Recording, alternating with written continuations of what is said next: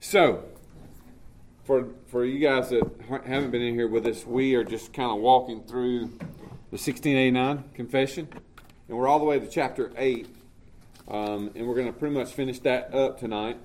If you don't have one of these, there are plenty of them over there, but um, to grab a hold of. The last section, nine and ten, um, read like this. The office of mediator between God and humanity is appropriate for Christ alone, who is the prophet, priest, and king of the church of God. This office may not be transferred from him to anyone else, either in whole or in part. Are you looking at that? Now, who can guess, based on our discussion already about the 1689, what do you think they really have in mind right there in that in that section? Or who? The Pope, the Catholic Church, right? Definitely. Um, because for these Baptists, and really for all reformers in this time, um, they're really trying to make an emphasis that there is no intercessor between God and man. I mean, 1 Timothy 2 5. There's one God, one mediator between God and men, the man Jesus Christ. So the Pope can't do that. The church can't do that.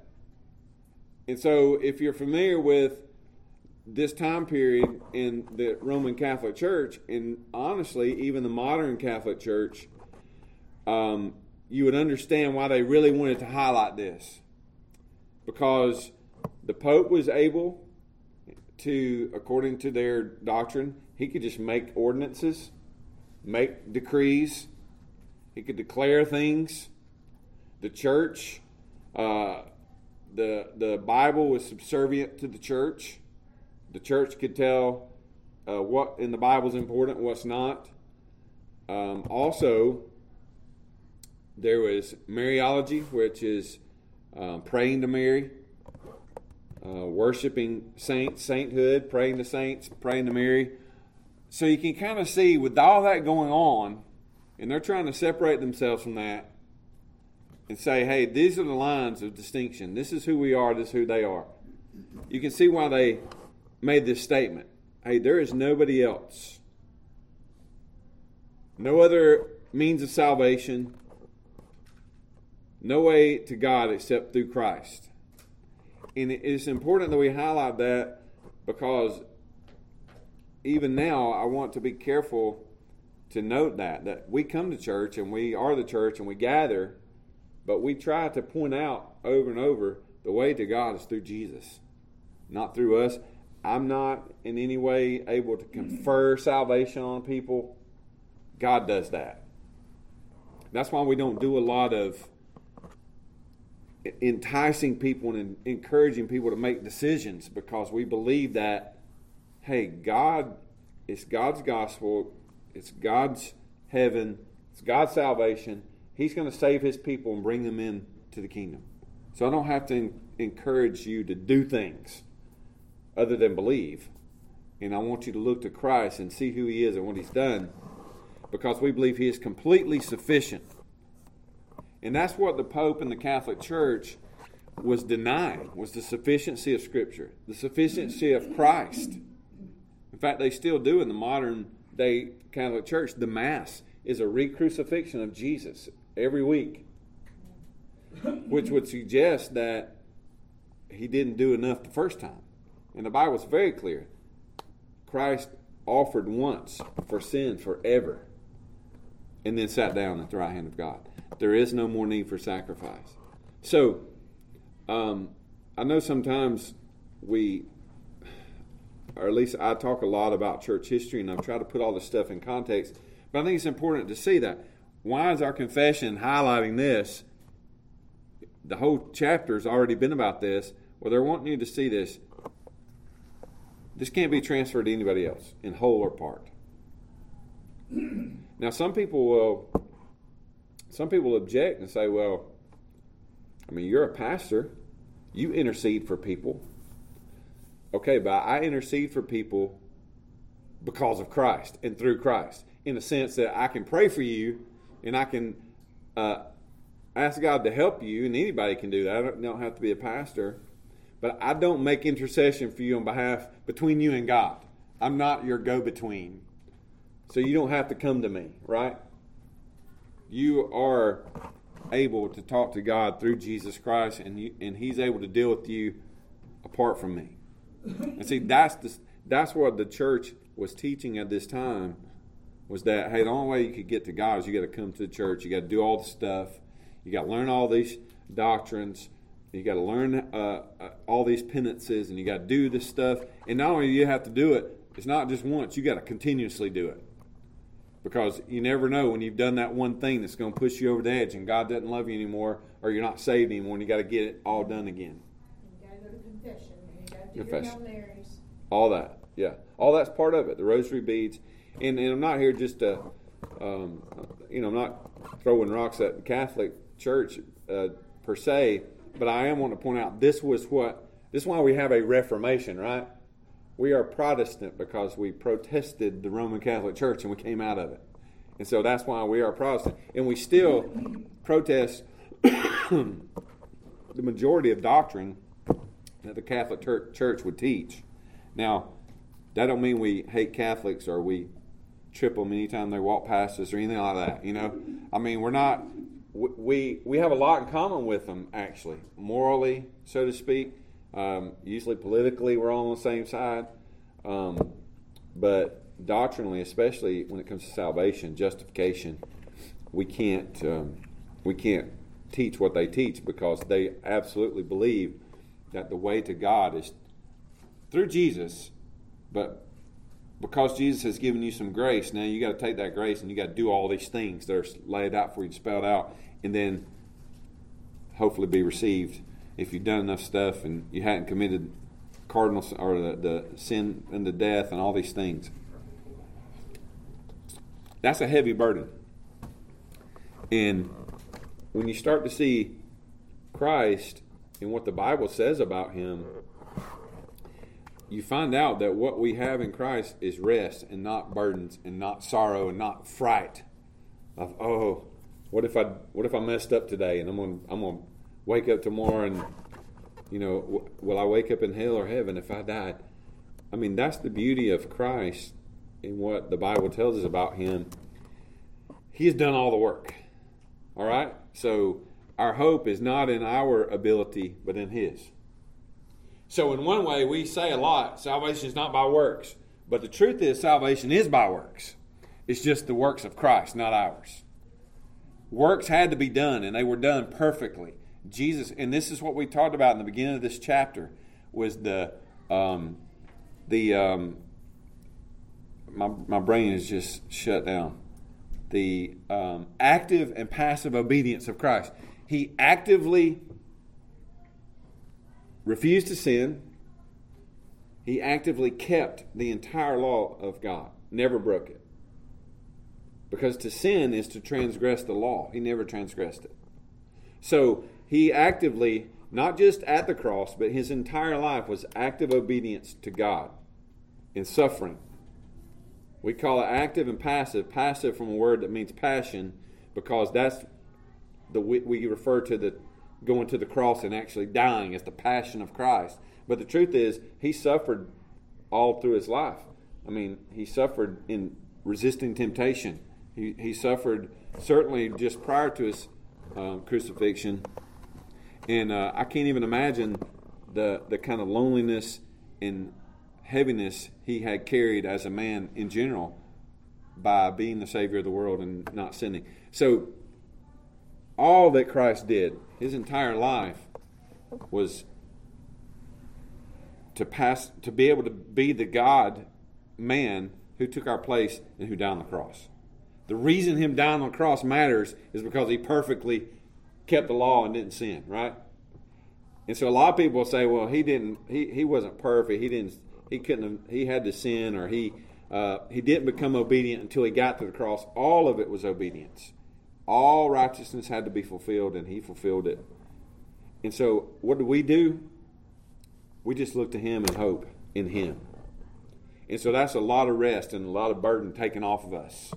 So, we don't have to you know, coming to church, I love for y'all to come. To, I want to come to church. I think it's important. Gathering us to church, worshiping together. These things are important, but they're not. They're not earning you any points. It's not a point system. The only hope that we have, all our hope, is in Jesus and His righteousness. That's the whole message of the church. That's the whole message of the Bible. That's why it got messed up from the first century to the 17th century, that got way jacked up. And now the truth was still in there, and there were still the people of God and a remnant of God's people, and they were preaching the truth, but it got really messed up. And that's what was recovered from the Reformation. And um, that's why we, that's why I felt it was so important for us to be, if we were going to start a church, plant a church, I wanted it to be confessional for these reasons. I wanted people to see, if it's nobody but my own family, I want them to see our ties back to um, the past because these people, these people took this seriously, and they understood.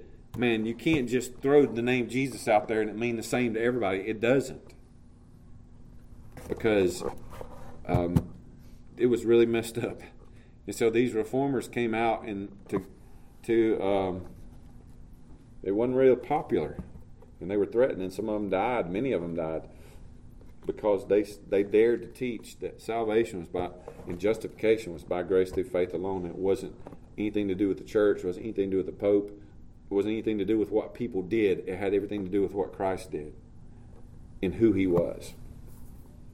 And so, you come to this number nine. This office of mediator between God and humanity is appropriate for Christ alone. Yeah, and he is the prophet, priest, and king of the church of God. So, see, all those, and we talk about this all the time, all those prophets and priests and kings in the Old Testament were getting us to guess who? Jesus. Every prophet realized in Christ. Every priest realized in Christ. Every king realized in Christ. Even good King David, the one who's considered a man after God's own heart, he wasn't that good of a dude, all right? I mean, if you look at his life, he's pretty messed up. He did some bad things, like all of us, because it's only that's the only characters God had to work with is sinful humanity, is sinful humans. So that king, the right king, the good king, all that was pointing us to who would one day come, the one who would come and be the king that God had been promising, Jesus himself. And so, I don't know if you've noticed, but most of you probably have, in our catechism, um, we have a teaching about this um, question right here. I should look this up earlier, but um, there's a there's a section about Christ being a prophet, priest, and king, and I always make a joke about it because the very first thing says, "Why do we need Christ as a prophet?" Does anybody remember what it says? Because we're ignorant. Because we're ignorant. And I always laugh about, hey, came to church today for free, and right off the bat, we told you you're ignorant. But yeah, question number 84 How is Christ a prophet? He teaches us the will of God, reveals God to us, and really was God in the human flesh. Why do we need Christ the prophet? Because I'm ignorant. And what that means is I'm ignorant of spiritual truth. I'm ignorant of the things of God. Not that it doesn't mean because I'm a stupid person. It means I need a prophet. Why, why did the prophets, why did God send prophets in the Old Testament? And even in the New Testament, the prophets that were still preaching, like John the Baptist, because people were ignorant. I mean, as humans, we come here with Adam's sin. Our nature is sinful. In the, in the Bible, it's clear the, the wicked go astray from the womb.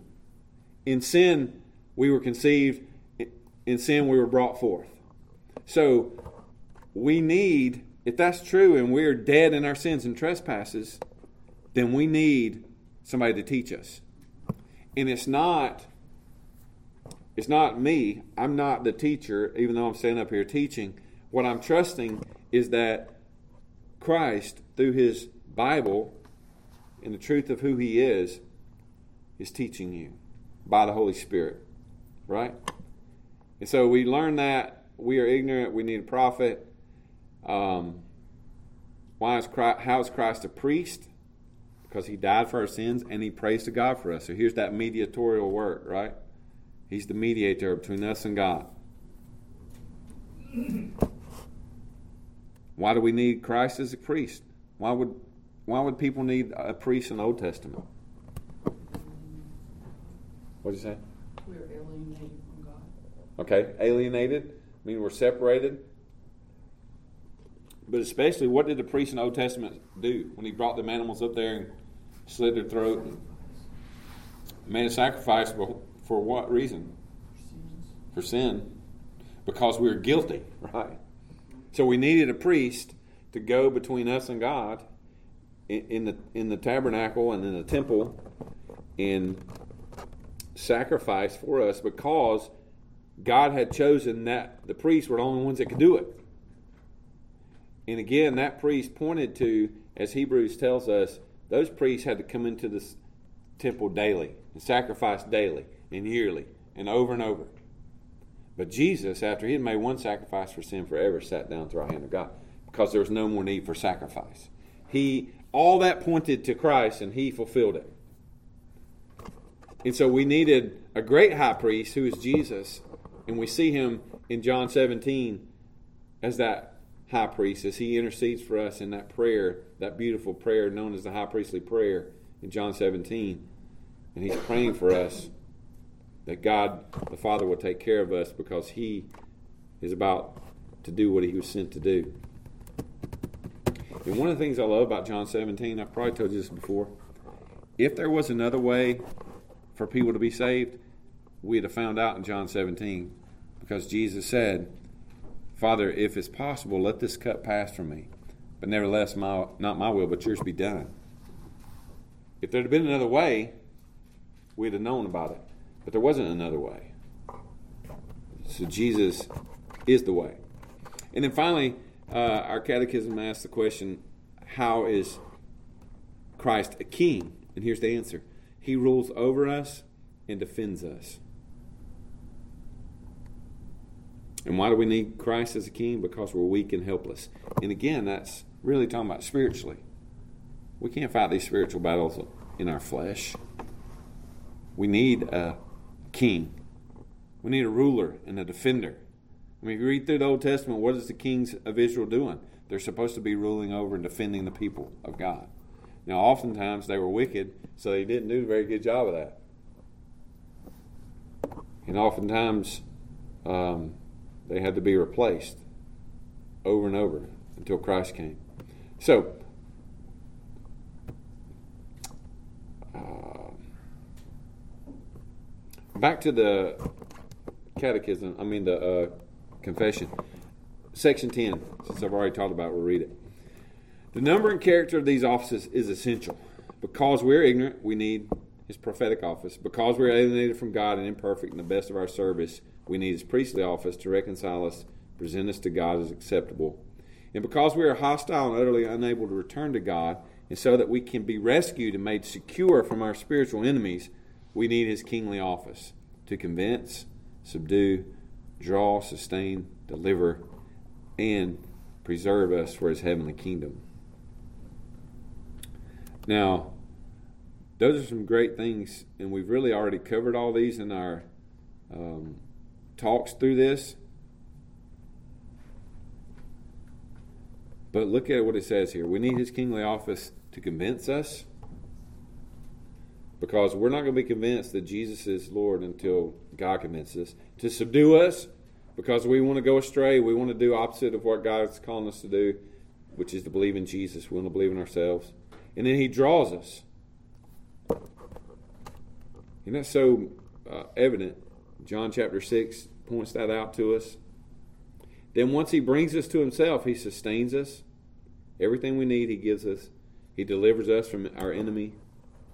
And then the great news is He preserves us for His heavenly kingdom. So we can't be lost.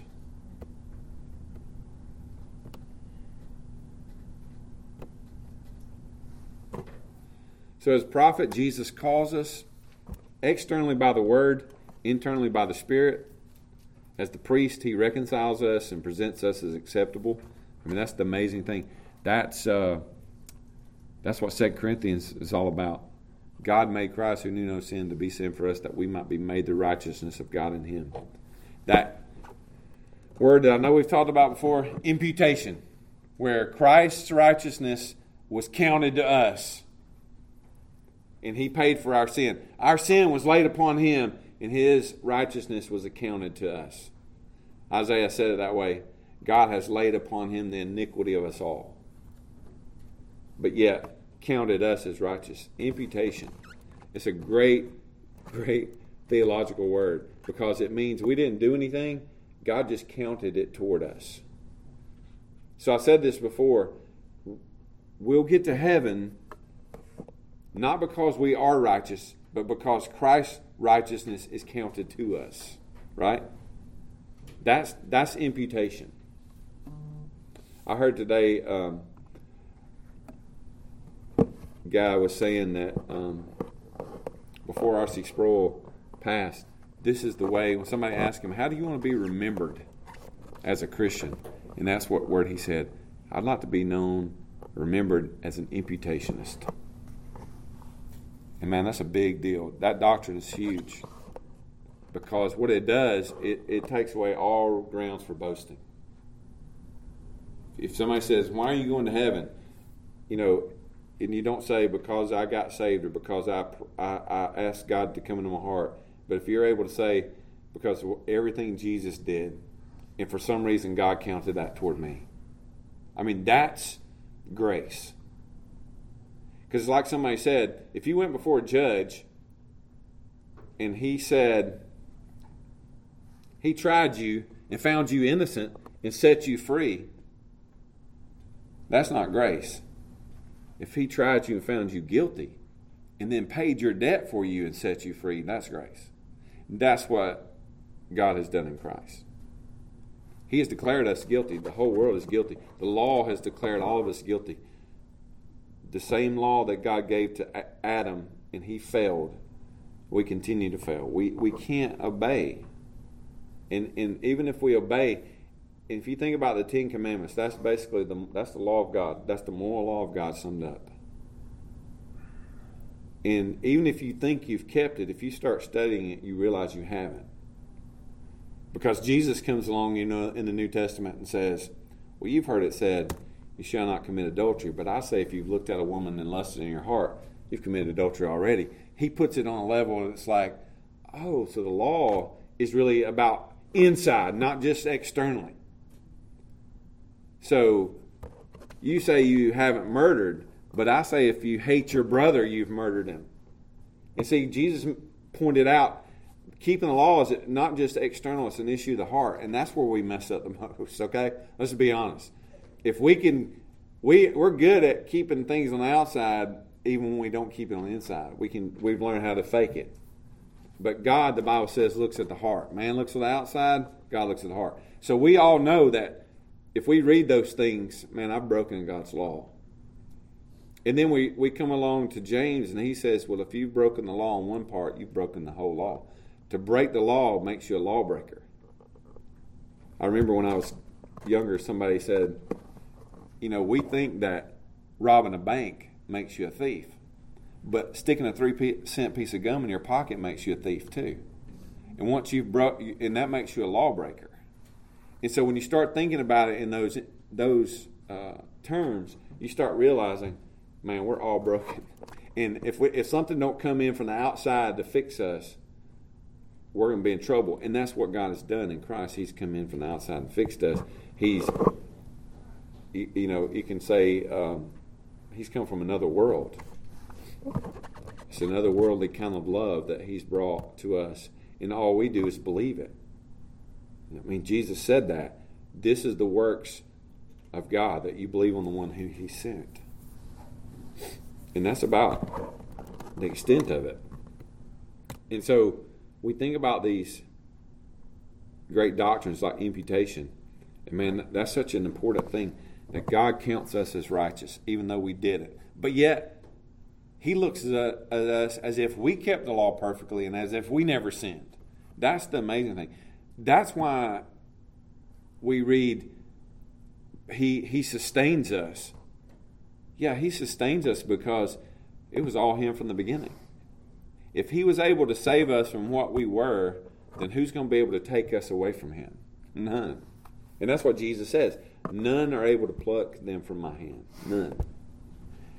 You've probably, if you've been in a Baptist church, you've heard that called eternal security. It's really the perseverance of the saints. It means that if you're born again, God has saved you, you will persevere to the end. Our, our, our confession points out so beautifully. There'll be times when you'll, you'll sink like a ship, but you'll always come back up. God will never let you get too far away. You can't unsave yourself. And it's a beautiful thing. Those, uh, the picture of Noah and the ark and Noah and his family on the ark being a picture of the cross. When God shut the door, nobody else could come in, but I'm going to guarantee this nobody's going to fall out either. I don't think we think about it from that perspective. You couldn't have got out of that boat once you're in it. And when God saves you, you can't get out, or what you wouldn't want to. But, anyways, y'all let me talk a bunch. What? You, somebody help me here. Tell me something. I'll just keep going. Any questions about this?